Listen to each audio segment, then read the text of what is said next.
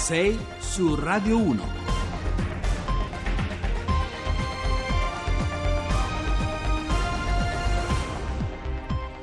Bentrovati a 6 su Radio 1, buongiorno, venerdì 2 febbraio sono le 6 e 9 minuti, al microfono con voi Giovanni Acquarulo, in apertura c'è una notizia oggi che rimbalza dagli Stati Uniti e che ha fatto discutere molto il mondo della politica italiana alle prese con la campagna elettorale, forse finendo almeno in parte fuori bersaglio la notizia di un brevetto depositato da Amazon, il colosso del commercio online, che riguarda un braccialetto elettronico che sarebbe in grado di guidare i dipendenti all'interno dei magazzini della multinazionale americana con tutte eh, le conseguenze in termini di privacy e di controllo sul lavoro che possiamo immaginare. Un tema delicatissimo che proveremo a mettere a fuoco anche al netto di alcune forzature giornalistiche. Poi torneremo sulla politica del calcio perché ieri il CONI ha nominato Roberto Fabricini commissario straordinario della FIGC. Nella seconda parte parleremo invece di neofascismo e del fantasma di Benito Mussolini con cui l'Italia sembra non aver mai fatto i conti fino in fondo. Infine Sanremo perché mancano quattro giorni al debutto e anche noi ci accomodiamo volentieri nel clima del del festival, consapevoli che come sempre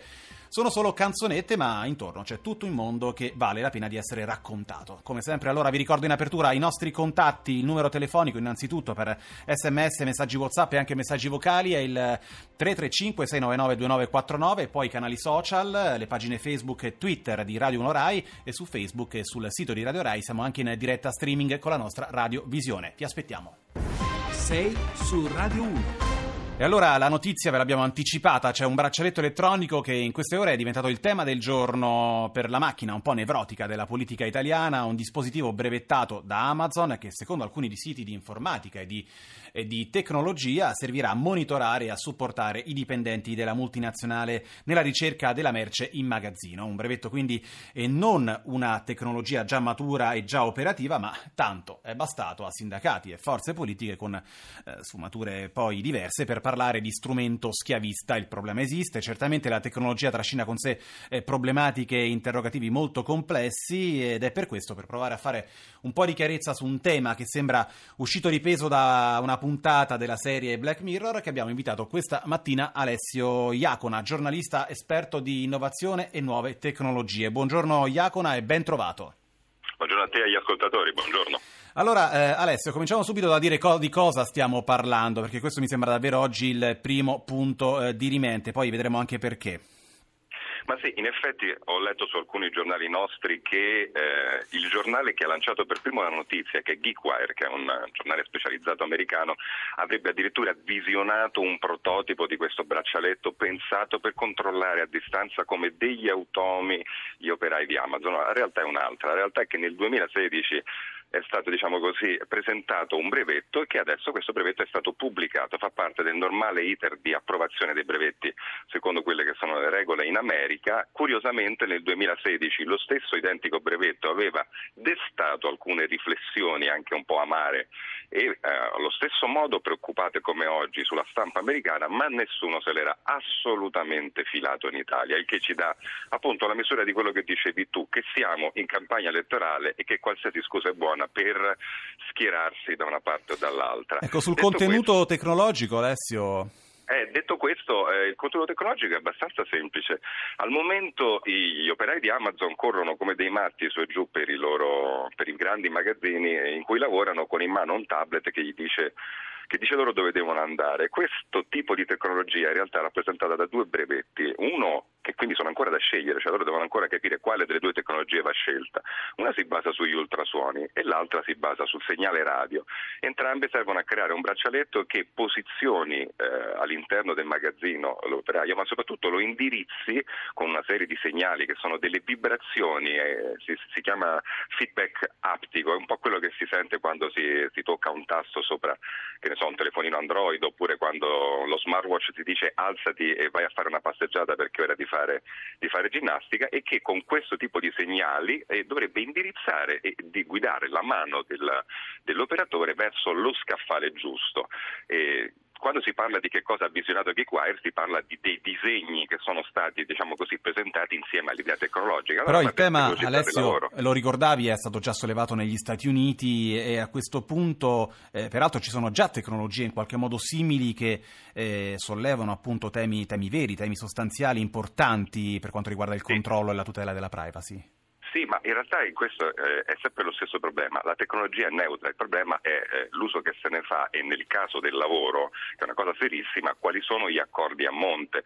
Eh, ci sono delle aziende che stanno facendo sì che i propri indipendenti aderiscano a dei eh, diciamo così, programmi aziendali di eh, salute e benessere. E, insomma, gli danno dei braccialetti come quelli che molti di noi hanno, che servono per tracciare la loro attività fisica, per vedere se si allenano, eccetera, dargli la possibilità di monitorarsi e migliorarsi. Si chiamano tracker, no? servono a tracciare la nostra attività. Il tema qual è? Che nel momento in cui glieli danno, se li danno a 20.000 persone, sanno quanto si allenano, come si muovono, eccetera, da una parte possono fargli un programma di allenamento, dall'altra però sanno moltissimo su di loro e c'è chi si preoccupa, per esempio, che uno sia un'invasione della privacy, due serva a eh, monitorare quanto sono in grado di reggere lo stress e quindi tre a discriminarli magari scegliendo per determinati compiti quelli che sembrano reggere meglio al carico di lavoro, alla fatica eccetera, per arrivare poi alla fine anche a spingerli fino al loro limite perché sai dal, dai parametri di salute, il battito cardiaco e altre cose quanto possono sono in grado essere, meno, sì. esatto, sono, eh, dipende da come la usi la tecnologia, anche in Amazon c'è un'avvertenza che dura da due Sì, anni, sì. ne accorgi reale, peraltro, molto concreta, sulla, che insomma, ha a che fare con la vita delle persone. Eh, certamente, Black Mirror in realtà è il paradosso che serve a farci capire che noi abbiamo delle tecnologie in mano e che dobbiamo sfruttarle al meglio, se, se le giriamo in una direzione diventano il male, se le giriamo nell'altra diventano bene, ma sta poi a noi con degli accordi precisi, nel campo lavorativo per esempio, farne il meglio possibile, no? Sì, sì, certamente. Allora, io ti ringrazio Alessio. Peraltro c'è un messaggio che ci arriva, ci dice eh, un ascoltatore in rapporto all'affare Amazon che male ci sia da parte dei dirigenti il controllo dei dipendenti mi sembra un'isteria ipergarantista. Invece il tema, l'abbiamo detto, il tema esiste, ma evidentemente ci sono eh, controlli, garanzie e diritti che vanno tutelati a monte. Allora, io ringrazio... Esatto, esatto. Allora, ringrazio Alessio Iacono per essere stato con noi e poi vedremo, Grazie. spetterà alla politica eh, riflettere ed eventualmente legiferare sull'uso delle tecnologie che non sono cattive di per sé, ma come lo ricordava anche Alessio, eh, dipende sempre dall'utilizzo che se ne fa. Forse è meglio se parliamo di università. La voce di Francesca Michelin, io non abito al mare, ora siamo alla prima vera svolta del calcio italiano, del governo del calcio italiano, dopo il fallimento della nazionale di Ventura che ci ha lasciati orfani dei mondiali che si disputeranno l'anno prossimo in Russia e che non vedranno appunto la partecipazione degli azzurri, come li avrebbe chiamati Azeglio Vicini che abbiamo ricordato ieri in trasmissione. Il CONI eh, ieri, a oltre 70 giorni dalle dimissioni di Tavecchio, ha infatti nominato Roberto Fabricini, già segretario generale del Comitato Olimpico Italiano, eh, commissario straordinario della FIGC, insieme ai vice Alessandro Costa Curta, l'ex difensore del Milan, e Angelo Clarizia con il numero uno, poi Malagò che invece ha assunto il ruolo di commissario della Lega di Serie A. Stamattina ne parliamo in diretta con Gianni eh, Petrucci, presidente di Federbasket ed ex presidente del CONI dal 99 al 2013. Buongiorno e benvenuto Petrucci. Buongiorno. Allora Petrucci, lei eh, l'ipotesi del commissario in Federcalcio la, la caldeggiava da tempo, peraltro puntando eh, tra i nomi proprio su Roberto eh, Fabricini. È soddisfatto allora? Sì, ha fatto una scelta intelligente il duo Malago-Fabricini.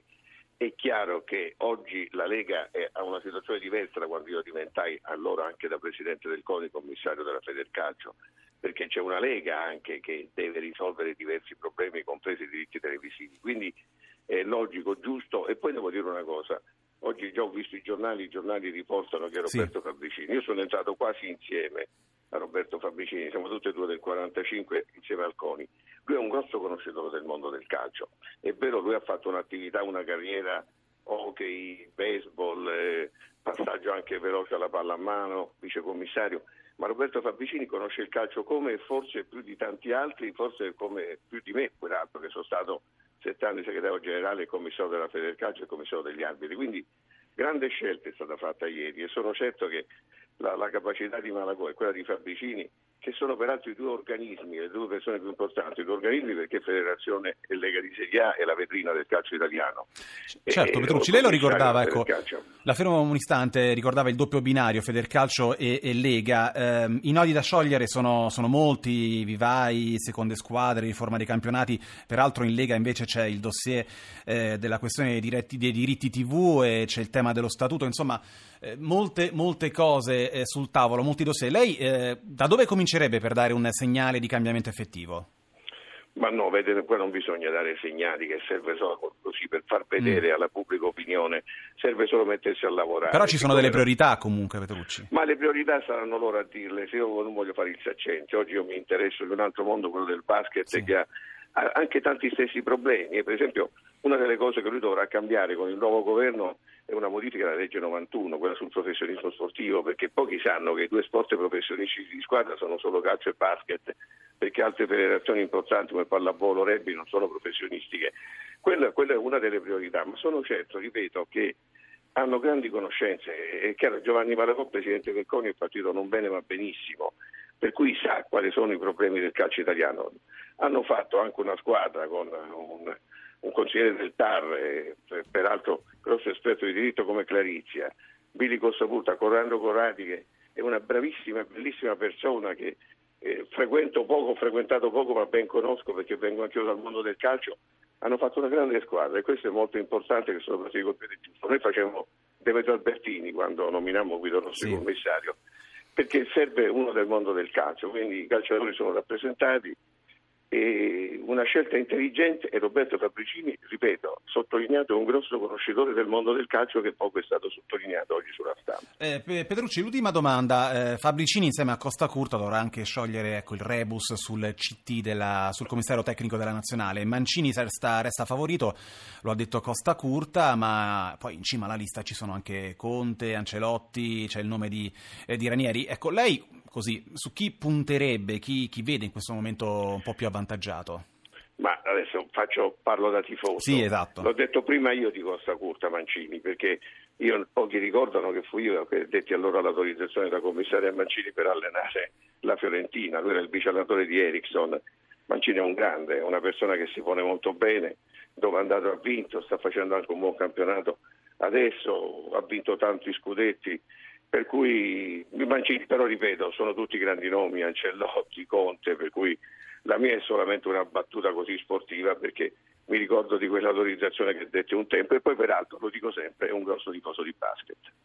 Allora, eh, io la ringrazio Gianni Petrucci, grazie per essere stato con noi. Vedremo poi nei prossimi giorni quale sarà eh, e come si comporrà eh, l'agenda, del, l'agenda, del, nuovo commissario della FIGC. Intanto eh, grazie ancora per essere stato con noi a 6 su Radio 1 e buona giornata. Buona giornata. Allora, noi abbiamo parlato di, di Amazon, del braccialetto di Amazon, stanno arrivando ancora molti messaggi proprio su questo tema. Evidentemente ne torneremo a parlare anche nei prossimi giorni. Intanto eh, ora c'è l'onda verde, torniamo tra pochissimo con eh, le anticipazioni del giornale radio e con la nostra seconda parte.